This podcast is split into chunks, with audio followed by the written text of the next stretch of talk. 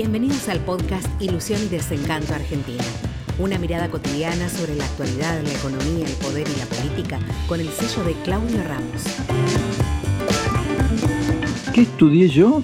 Estudié cine a los 18 años, eh, dirección y actuación teatral con David Amitín, un director muy interesante, vive seis meses en París en esa época, seis meses de acá, expresión corporal también. Luego estudié historia en la Universidad de Belgrano, economía en la Universidad de Belgrano, economía en la Universidad de Buenos Aires. Pero ¿saben lo que a mí siempre me enloquecía? ¿Cómo era el mundo? A mí me gustaban los diccionarios y yo siempre veía una montaña de China, una ciudad en Suecia, el interior de Estados Unidos. Yo decía, ¿cómo será este lugar? Me enloquecía, ¿cómo sería el mundo? Así que en cuanto pude, la verdad, empecé a viajar si hay algo bueno que tiene el periodismo, que se viaja mucho, pues por una cuestión u otra, deporte, política, algo se viaja, y más que mi papá prosperó mucho con un diario, ámbito financiero, fue fundador, dueño y director, la verdad que viajé mucho.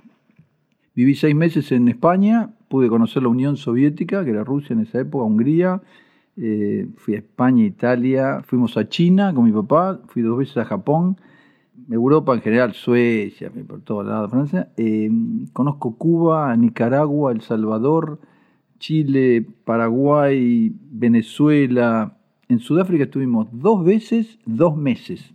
Estuve primero yo solo, un mes completo. Eh, fui a estudiar inglés a Australia, muy lindo país, muy interesante.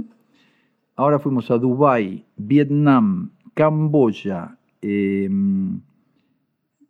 eh, Tailandia, interesantísimo. Vietnam, por lejos, el país más interesante de toda la región.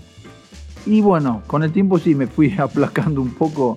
Estados Unidos 10 veces, pisé Canadá, Brasil un montón de veces, el interior, eh, Tierra del Fuego, Misiones. La verdad que me, era un fuego que tenía ver cómo era el mundo. Después se me fue aplacando, pero igualmente, como les dije hace poco, quiero Israel, que no conozco, Egipto, que no hice, íbamos a ir a, vamos a visitar Grecia y justo quedó embarazada de mi segunda hija y nos fuimos.